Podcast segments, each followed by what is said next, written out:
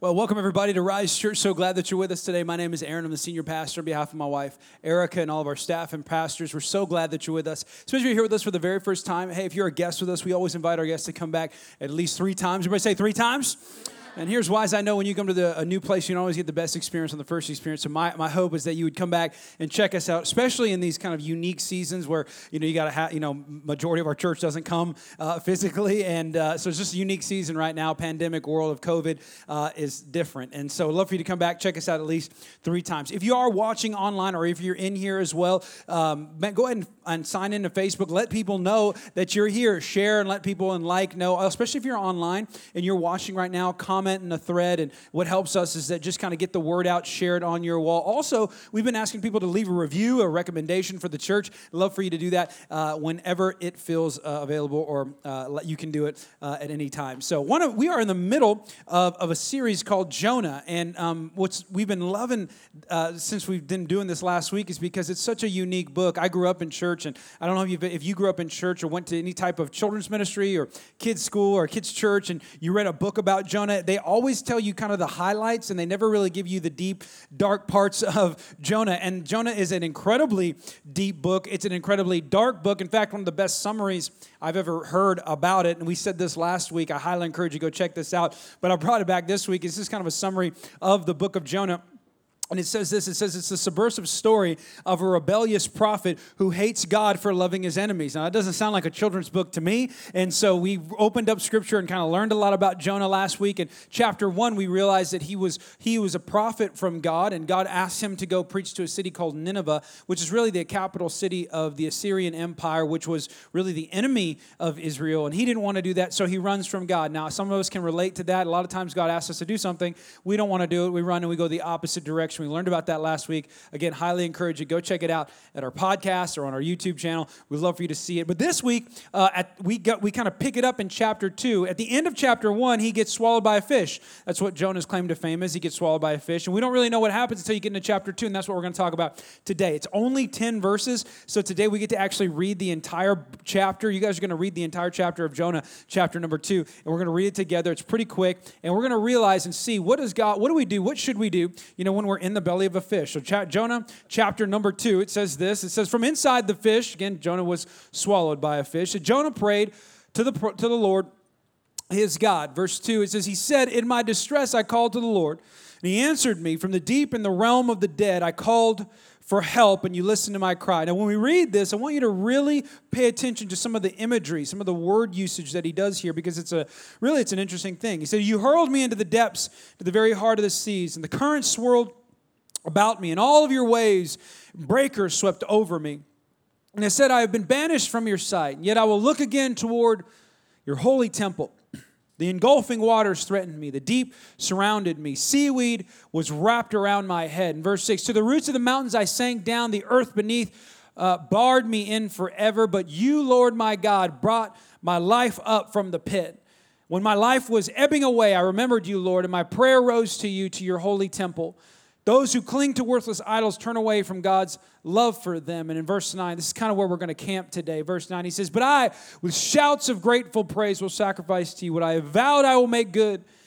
And I will say, Salvation comes from the Lord. So he kind of has this moment with God. And then in verse 10, it says, And the Lord commanded the fish, and it vomited Jonah onto dry land. Everybody say ew, right? He vomited, you know, it's kind of gross. So he vomited him onto dry land. With that as our backdrop today, uh, we're going to pray. Father, we just thank you, God, for today. Lord, I thank you that we get to open up your word. Your word, your says so many things to us about our life. It speaks to us, even though it's an ancient book, it's a relevant book. It's relevant to what we go through, it's relevant, relevant to where we are right now. And I pray that today, God, you would speak clearly. God, make my words clear, make, my, make, make these notes seem understandable, God, because I know at the end of the day you have notes for all of us. And Holy Spirit, I pray that you would just take this moment in time and speak to us in the only way that you can. In Jesus' name. And everybody said? Amen. Amen. Um, I, I, love to vacation, and one of my favorite things to do on vacation is I love to go to the beach. Now, if you like to go to the beach, you know you're a lot like me. If you don't like to go to the beach, maybe you like to go to the mountains to vacation. You know, anybody like to go to the mountains on vacation? Maybe you're online. You, are a mountain person. That's okay. You know, you, you can be wrong. I, I, beach is better, and so you know the beach is what I like to go do. I got to do it at least once a year. And uh, one of the things that we did uh, one time uh, several years back, my wife and I went on a cruise. How many of y'all like cruises? You know, like cruises like amazing, and uh, you know one of them you can eat all day long, basically. You eat as much as you want. You, all you have to do is that's really all you do in a lot of ways is just eat. You know, and this was back before COVID happened, and you know we found out that cruises were like you know walking, you know, floating petri dishes, you know, for everything. And so so it was awesome. And so we went to Mexico. We went on a cruise to Mexico. We loved it. We thought it was incredible. But one of the things that you do on a cruise, if you've never been on one, is you go to a port and you can do these things called excursions. And what excursions are is really just a way to get you out to the you know into the area. And one of the excursions that they offered was snorkeling. Has anybody ever been snorkeling in their life? You kind of go snorkeling. I love it because I like the water and I like fish and I like getting out. And, and uh, I didn't, you know, it was kind of one of the first times I'd ever done it. And so, you know, we got this uh, excursion to go snorkeling and they put us in this little tiny boat and we drive, we drive, we boat drive out into the middle of nowhere and they take us to this snorkeling area and there's a reef and there's some fish and so the guy teaches us as we're going he's like hey you know you have to breathe through this tube now and you got your mask and make sure you you know if it gets foggy this is what you want to do and he starts teaching us about how to snorkel and and we get to our area it's really really neat we get to our area and there's fish just everywhere and i'm like this is awesome like a snorkeler's dream you know I get there and he goes, Remember, okay, so hey, just remember when you get down there, just remember your training and it'll be okay. Everything's gonna be okay. I'm like, Okay, great. So I jump in right away. You know, my wife's a little timid about the water. She's not a very, I mean, if y'all don't like the ocean, you know, or any of the depths, you, you and my wife would be two peas in a pod. She doesn't care for it much, but she did it for me. And so she's out there and she's jumping in there and I'm out there. So I jump in and I'm starting to snorkel. I'm like, this is amazing. And I, and I, but when I first got in it, man, the water was so cold, it kind of took my breath away a little bit. And so I started kind of breathing really fast and I'm like nervous and I couldn't breathe really well through the tube and my eyes couldn't really see really well. And I started to feel uncomfortable and I start to see the fish, they start swimming around me. And for me, that was kind of cool. From some of you, like that's like you know, torture. You're like, why would the fish don't stay away? You know, you're in their world. So they're flying around you or whatever. And I look up, and I'm not kidding you. I looked up and I, I looked to the right. And you know, when you catch something out of the corner of your eye, you go like this, and then you kind of turn away just to make sure there was something there. Well, I turned, I looked, and I, I did like a double take. I did like this. I'm like, what, what was it? And there was a, no lie, there was a barracuda floating next to my head. And uh, if you guys never seen a barracuda, it's like a really gnarly looking fish. Like they're just, they have big teeth and they look, you know, like you would think a piranha or something evil. You know, I, I don't feel like God created it. It's like, you know, abomination, something Satan made, you know. And, and so I'm like, I can't believe that I'm so, I, I look and I, I, and, you know, I'm not proud of it, but I screamed, you know. I screamed because I was scared. I'm like, ah, you know, sorry, so I screamed. I started splashing, you know, violently. And the guides are like, hey, is everything okay? You know, and I'm like trying to get to the boat, you know, I'm like splashing, I'm swimming as hard as I can. And I get to the boat and I'm like, get me out, get me out. So I like, they yank me up and they're like, where are you? Are you hurt? Where are you bleeding? Is everything okay? And I go, did you see that fish? And the guides are like, what fish? I said, barracuda. There was a bear, like something big with teeth. And they looked down, they said, that, you talking about that fish? And they literally, like, he pointed to it and it was this big, y'all. And he goes, that, that fish right there. And I go, I go, I'm telling no, there was someone bigger. He goes, no, I was watching you. Is that one right there? Is that a little, that little tiny little fish right there? Why were you, why were you upset about that? I said, well, it looked bigger in the water, right? It looked big. I couldn't, I couldn't tell. I started to get freaked out. I started. Now, why did I tell you that crazy story? Because the, the truth is, have you ever noticed that when you are underwater in life, like when you're when you, when you feel like you are going through a tough season and a tough situation and a terrible moment, maybe you're in the middle of that right now, and the pandemic has been the worst thing for you because you felt, ever since this thing started, you felt like you were underwater in the belly of the beast. Come on. Have you ever noticed that when you're in those situations, the small things, come on, they all of a sudden look big? The big things look small. Everything is distorted because you can't see right. You, some of y'all struggle with breathing. Come on. You, we, we, we have panic attacks. I'm speaking to somebody right now.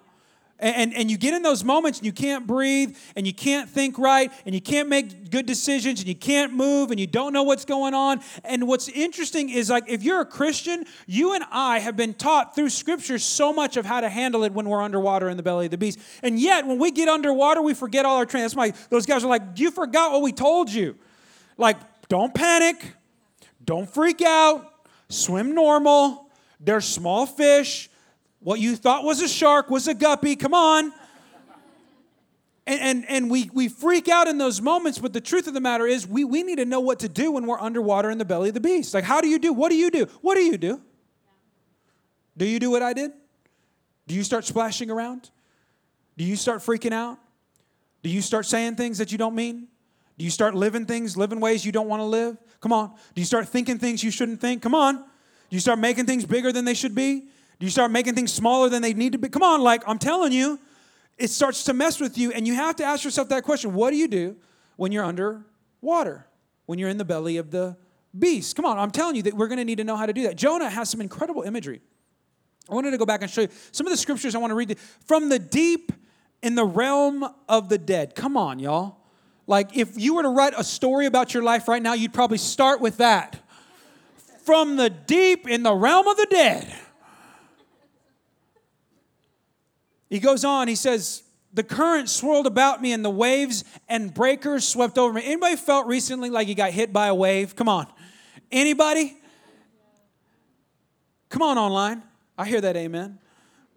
Verse, he said, I said, I have been banished from your sight. This is such a Christian thing to do. We get in our tough situations and then we go, God, you don't see me.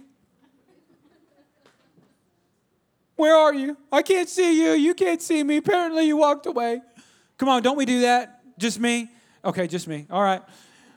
Or, or this is maybe, the, he said, the engulfing waters threatened me.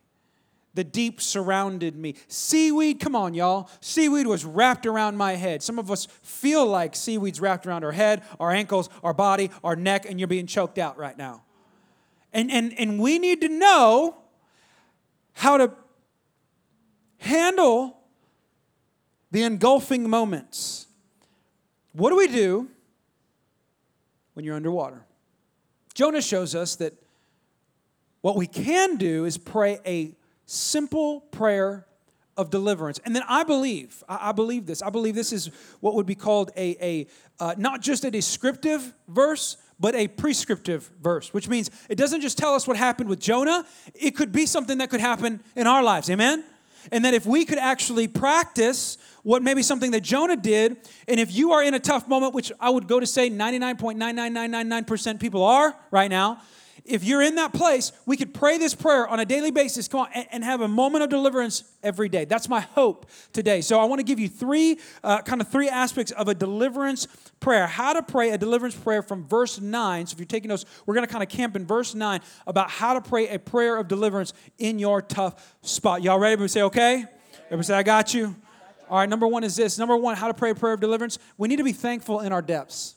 Now, I get it. Like, that's counterintuitive to everything that you and I know. Because when I'm in a tough situation, the last thing I, I feel like and want to be and act like is thankful. The last thing I want to do when I'm going through a tough moment, when I just got yelled at by my boss, when I just got into a fight with my wife, when I just lost money, come on, when I just saw my kid do something crazy that you like, whose child? Y'all start with that sentence, right? When your kid does something crazy, like, whose kid are you? Because you ain't mine. Whenever I'm in those situations, the last thing I want to do is like, God, thanks. It's powerful. Thank you, God. I'm so grateful. None of us want to do that, but Jonah shows us in his deepest, darkest moments, one of the best things you and I could do is be thankful. Jonah chapter 2, verse 9, he says this He says, But I, with shouts of sorrowful praise, no, wait, with shouts of depressed praise, no, with shouts of like, you know, mopey praise. No, no. With shouts of grateful. Everybody say grateful. grateful. It's important. With shouts of grateful praise, I will sacrifice you. He said, God, I think Jonah got an understanding that he needed to be grateful in that moment to get him out of the moment. Grateful there in the Hebrew is, uh, is an interesting word. It's todah. It's like tada, right? Like, not, that's not what it means. But it's a and literally means confession or song of gratitude that, that the Bible speaks to us to say, God, Jonah is in. Again, go back to what I said in, in chapter one. Regardless, last week, regardless of whether or not we think this is true or not, whether that Jonah was really in a well, that's not the point. The, the, the story or the lesson of the story is that you and I will be in a deep spot and at a tight spot. Come on, in a in an area where we're not going to feel comfortable and it's not going to be what we chose and it's not what we wanted. And we're going to get in that spot. And in order for us to get out of that spot, we're going to have to find our todah moment, our grateful praise moment, and learn how to be so grateful. You have a song. Has anybody ever been so thankful you started singing about it? Come on, y'all remember? You ever had those moments where you go to the mailbox? Isn't it the best thing in the world? Like, does anybody just love to get the mail? Like, I love to get the mail. So I'm like, oh my gosh.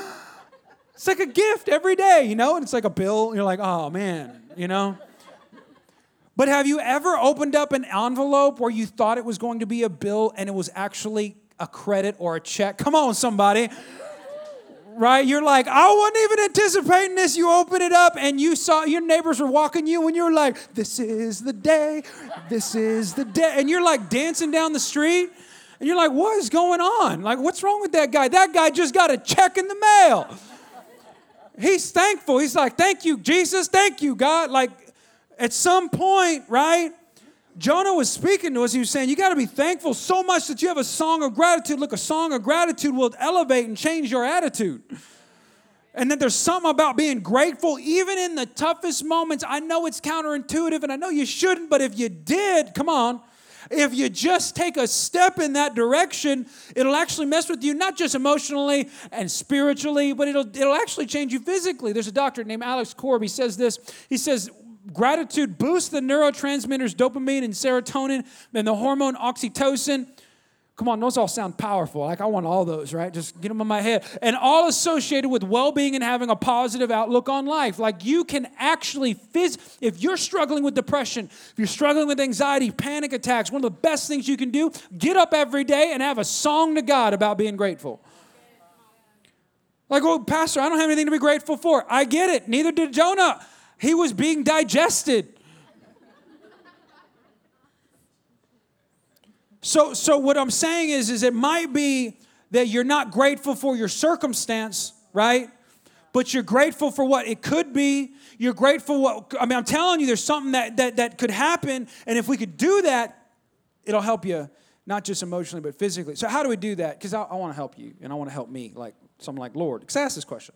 So I'm putting these notes together. I'm like, God, how do we be thankful? One way you can be thankful in a tough situation is to remember back when God got you from something that you thought He would never get you from.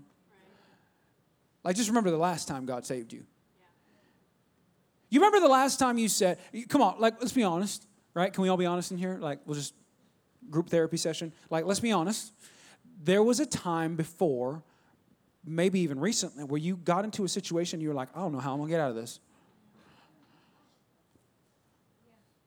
There was a time when you were like, this is it. This is how the story ends. Like, like, you know, you swimming, you're snorkeling, the barracuda comes up, this is it. And you're like, oh, you said, God, I don't know how, come on, I don't know how you're gonna make me, I don't know how you're gonna get me out of this one. And you stand, come on, come on. You're sitting here, you're here. And some of us, one of the best ways that you and I can be thankful in our tough moments is go back and remember the time that God's brought you back before. One of the we, we it's a it's a human condition to forget, just so you know. It's a human thing to forget all the ways that God saved you before.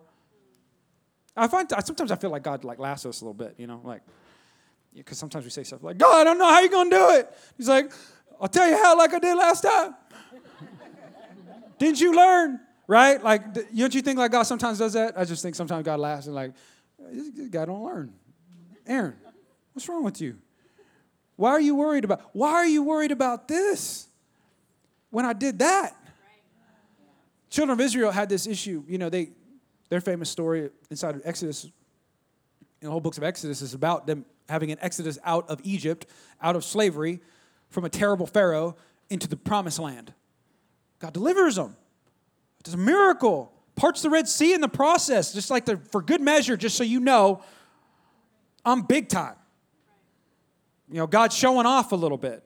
Like God could have probably just brought them around the river, you know, done something different. Maybe he didn't have to bring them to the river, but just shows them, come on, come on, shows them that he can do anything. And they forget.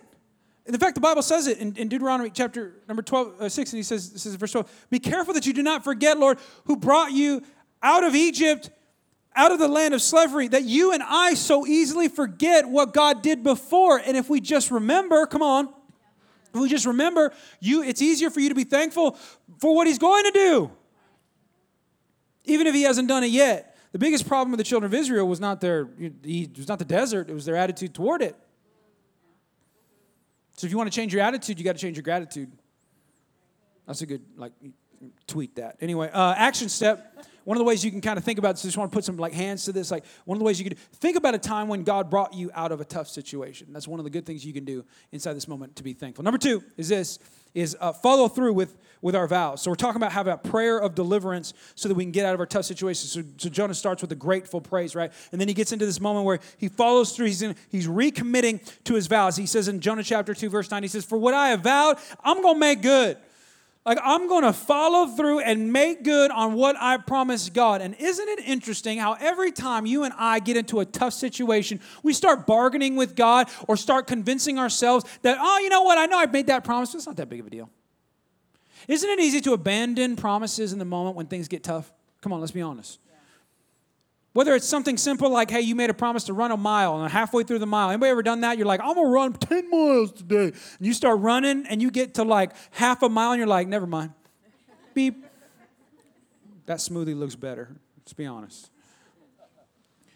But it's easy to abandon what we promise when the going gets tough. I remember um, when I got married to my wife. You know, me and my wife, we stood together at the altar. We got married and we did these, we made these, y'all, come on, married couples, y'all remember, you made these vows. Some of y'all don't remember. You're like, I don't remember that.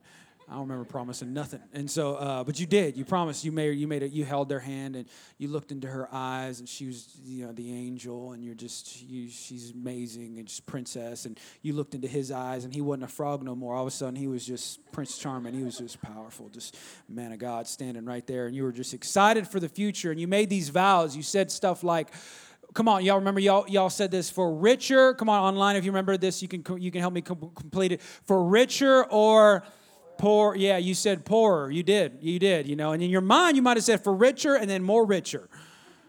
But you did, you said it for richer, for poorer, and, and you, you, you helped define what your va- you made a promise under God that no matter what happened, whether you were on land or you were in the belly of a fish, you you you were gonna you were gonna follow through with what you followed. Come on, you what you, what you made promise. You said things like in sickness and in health. So sometimes things aren't gonna go in, but I've just noticed that like in the morning, you know, it's probably hard for my wife to remember the vows because, like, I got eye boogers and I got bad, you know, stank breath in the morning, and she's probably in that moment going, like, I don't, might not really understand what I made a promise about. This, what was I thinking? Right? Have you ever had that moment where you made the vow in the middle of marriage? Come on, but but you, it's easy to try to compromise and give up on what you vowed in a tough moment. But Jonah's showing us is like if you want deliverance from your tough moment, keep at it, make good on it, walk it out, do what you promised you said you were going to do. One of the ways you know that you actually are going to make good on your promise to God is to have, honestly, the fruits of the Spirit who are from God. It's, it's, it's like you know that you're living by the Spirit if you have fruits of the Spirit. If, if, you're, if the things that are coming out of you are godly in nature, I'd say like this good fruit comes from good root. And so I, have just noticed like if I plant good seed and have good root of an orange, I don't have to pray to God that the orange will come, right? It's just natural. It's how it is. So if I walk in the fruits of the Spirit, which are, are, are byproducts of living by the Spirit, the Holy Spirit, if I have a spirit-filled life, then I'm, I'm can, I can actually have fruits of that Spirit in my life. It's evidence that I'm keeping my promise to Him that I'm going to live the way that He asked me to live and keep the covenant that He asked me to keep covenant of. So, an action step could be for you and I from this point, could be go talk to your best friend, your spouse, a, a good, maybe, you know, a pastor, maybe a, a, a boss, someone who knows you well, and just ask them, Do I live by the fruits of the Spirit? And when they ask you what that even means, show them this, because these are the fruits of the Spirit. The Bible talks about them. Ask them, Do I live with love? Am I a loving person? Do my, do my words have love? And then don't defend. Don't make excuses. Keep the yeah buts out of your mouth. Right? Because we all do that. Well, Aaron, you know, you yelled at me that one time. Yeah, but you deserved it. So, so no yeah buts. Do you, do you, come on, do you, do you, do you have the evidence of joy in your life? Come on, church. Do you, do you have the evidence? Do you walk with peace? Are you patient with your kids? Are, are you kind to other people at HEB when they bump your cart and they didn't, they meant it? Come on.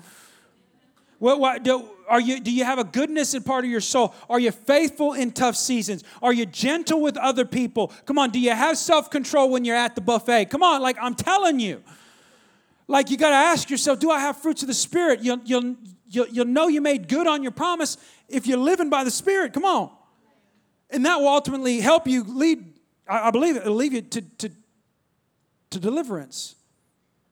Third one is this, so, so we can be grateful in a tough situation, and then we can we can make good on our vows, as Jonah says. And then he, he ends with this interesting statement. He says, he says, and this is our third point, to remember God is in control. He says this in Jonah at the end. He says, I will say salvation comes from the Lord. I was reading that, and I'm like, Jonah, who are you trying to convince? God knows that. You're praying, you're talking to God. God knows that. But what I realize is what that Jonah wasn't telling himself something, uh, he wasn't telling God something that he himself knows. He was telling himself something God knows. He was encouraging, Bob said, like, encourage yourself in the Lord. Like sometimes you got to remind yourself, wait a minute. God is in control. Wait a minute. God can get me through this. Wait a minute. God was the creator of heaven and earth and he created all this anyway. He can do anything. Come on. Sometimes we got to not just know it, we got to we got to speak it that God is in control. Isaiah chapter 46 says it like this. He says, "Remember the things I've done in the past." Is God speaking of himself? He says, "For I alone am God." He's like, "Let me remind you who I am. I'm not confused by it. You might need some reminding. I am God and there is none like me." I like what he says in verse 10. "Only I can tell the future before it happens. Everything I plan will come to pass, for guess what? I do whatever I wish. I'm the boss." I'm not worried. I don't lack power. I'm not wondering what you're going to do, right? Like, I'm not going, I've never said, man, I don't know what I'm going to do about that. God says, I can do whatever I want to do. Why? Because He's ultimately in full control. And those who people, come on, I'm telling you, this is good. This is for somebody. For those people who are stuck, for us, for me, for when I'm stuck in a situation there's a difference in people who believe it, who believe God's in control. Their posture's different. They don't do this. Hey, Aaron, how's it going? I don't know. They're after me again. Satan's after me. Let me tell you what happened. You have like an Eeyore. You ever met the Eeyore spirit people? It's like you just want them to smile. I want to shake you sometimes. I'll meet some people, I'm like, just smile. I've never seen you smile. I've never, you ever met the people where you ask them how they're doing and then you, they tell you like terrible all the time? You stop asking, right? Don't you, don't you do that? Don't you stop asking those people how they're doing? You're like, I already know how you're doing. Never mind. But the people who know God's really in control, they lift their eyes. They, they, they, they have a different posture in a tough situation. They lift their eyes. the Bible talks about often. Lift your eyes. Scripture says it like this. They use it a lot. They lift your eyes on high. Isaiah, the same thing. Lift your eyes on high and see who's created these stars. They lift them up. Now I've taught this before, and I had someone come up to me and ask me one time. They said, "Pastor, that's good." I said, "Well, thank you. High five. Before you know, when we could high five people, um, and he said, "He said, uh, how do I lift my eyes, like practically?" And I thought that was a good question. And um, I really prayed about it. I felt like God gave me a word for lifting your eyes. So I'm, I'm ending with this. This is my end. So this is the close. This is we can play pretty music. Okay, so like we're done. But if you checked out, check back in. This is really really important. I want because I think this is a lost art inside of the Protestant church and the evangelical church that we we've got away from. That is an incredible tool when we are in our depths, when we are underwater. One of the best ways that you and I can lift our eyes is a thing called biblical confession um, you know, depending on where you come from background wise, maybe a religious wise, or the church that you grew up in, you know, confession, you, you would think that a certain denomination or sect might have like the, the market on confession. That's not true. confession is actually a very biblical thing. And I think that there's some Protestant evangelical churches that don't teach it right and biblically and in a way that we could actually use it to our advantage when we're in a tough situation.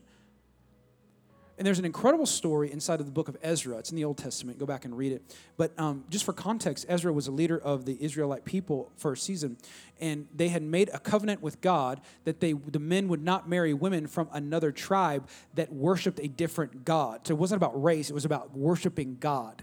They had worshiped false gods, false idols. God had made a covenant with their people marry only people who worship me, which is not bad advice for people, honestly, right now, single people. Come on, like, be careful that we don't, it's, it's, we got to be careful that we, uh, Bible even talks about, like, you don't, try not to live unequally yoked, which means you got to be careful getting around people who don't believe the way that you believe because it causes problems. How many y'all know marriage is hard enough? but he was talking about it in Ezra, and he was saying, be careful. You made a covenant with me. You're only going to marry people who, who actually would worship me, the God of the Bible, the God of the Israelite people, Yahweh. Come on, like there was a there was a difference. And they started breaking covenant with God. They started marrying all kinds of people who worship all kind of false gods and false idols. And so they had a moment where they understood they had broke covenant with God. And Ezra enters into a biblical confession moment with God. And I think if we can do some of these things in our depths, it'll actually lead us to our deliverance. Number one is this, talking about biblical confession. Number one is this, is the first step to biblical confession is owning our sin. So it's acknowledging our sin and owning our sin and recognizing that there was a sinful act that happened. By definition, it was an affront or actually did something different than the way God had originally planned. Now, just so you know, anytime God gives us a command to do something, it's not to keep something from us, it's to protect us from something in the future, just so you know. And anybody who's ever sinned and actually have felt the consequence of that, we always realize later, right? They say hindsight's 2020. It's because it is. Because you can look back and go, oh, now I see why God said not to do that. Now I see why that's a sin. So they have a moment where Ezra does this. I'll read it for you. He says, He owns their own sin. He says, And now, oh our God, what can we say after all of this? For once again, we have abandoned your commands. We have, we have sinned. And an idea, anytime you have somebody, an evidence of false confession is when you see someone try to confess and blame it on other people. So when somebody says, Well, that was a sin, but you know what? It was really their fault. That's not real confession. Real confession is going, no, I sinned. I made the decision. I made it. I own it. It's mine. I accept it. I understand. I broke the commands of God. Then it leads you to the second step of biblical confession, which is ultimately a, a really big part of it that I think sometimes we skip over uh, to the message of grace, which is not a, which is I'm not we're not against. I'm just telling you we skip over this part, which is incredibly important, but it's to detest the sin is so now that we not only acknowledge it, but we're actually appalled by it. And my concern as a pastor is that a lot of Christians nowadays can not just identify sin, but they don't get appalled by it. There's no conviction level of it. Come on. There's no level in your heart where you see it and you recognize not that it is sin, but it's evil and it's wrong, and we need to call it out and actually see it and help people not just recognize it, but move past it and move away from it. There's we need a. I'm concerned for my own soul that I see sin and I'm not bothered by it. That we need to have some level of conviction in that sin. Ezra does it like this. He, he shows us. He says, Well, Ezra prayed and made this confession. Remember, he's in confession moment.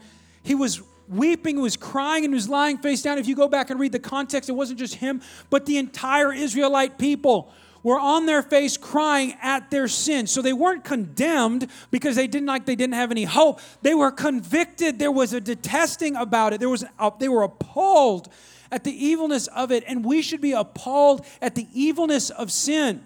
When you see a kid sex trafficked in the world, that's evil and that's sin. It should make you sick. There should be an abhorrent spirit about our lives where we're like, that's wrong. That's not just wrong, it's evil. When you see racism rise up in the world, there should be a feeling inside of us that looks at that and go, that's evil and wrong and it's sick and it needs to be healed in Jesus' name. When you see people taken advantage of, when you see things happen in life, when you see sin, there is a level of biblical convic- confession where you need to be convicted. We need to be convicted. Are, are you hearing what I'm saying? It's important. That we don't just move to grace, but we understand the evil of sin. Here's why it helps us appreciate the holiness and the incredible gift of grace which is our third step of biblical confession. So you don't stop there. You ultimately get to the grace over sin part of biblical confession, which is in Ezra, where he says this. I love it. He says, But in spite of all this, in spite of the evil in my heart, in spite of the evil in my lips, in spite of the evil in my mind, in spite of the evil in my hands, in spite of all this, there is hope for Israel. That's you and I. That we have a hope in Jesus. Through Jesus Christ, we have a hope in God that there's something about being in the family of God that we don't have to live without hope. So, yes, we acknowledge sin. Yes, we're appalled by it, but there's hope that ultimately leads us to our own deliverance. So, you don't have to live in condemnation. Condemnation is sin without hope. Really? I got, no, I got no hope. God doesn't want you condemned. He, there's a level of conviction that's holy that leads us to the hope and grace it's why it makes grace so incredible and so beautiful and so brilliant. And what's made God so holy is because sin's so evil. And it's free to us. It's free. And we didn't deserve it. I didn't deserve it. I'm the king sinner at this church. Thank God he saved me. Thank God I get to get up every day, have my own biblical confession moment. God, I acknowledge my sin. I'm appalled by it, but I have grace and faith and hope in you. Why? Why? Why? So we can get out of the depths of the worst parts of our life. If you are in that place right now, my prayer is that today you would find a way to be grateful in your season. That maybe that would gratefulness could lead you into renewing and remaking good on your vows to God. That could ultimately maybe lead you into recognizing and have a posture of believing that God is in control and He can do what He said He could do. That's my prayer for you today.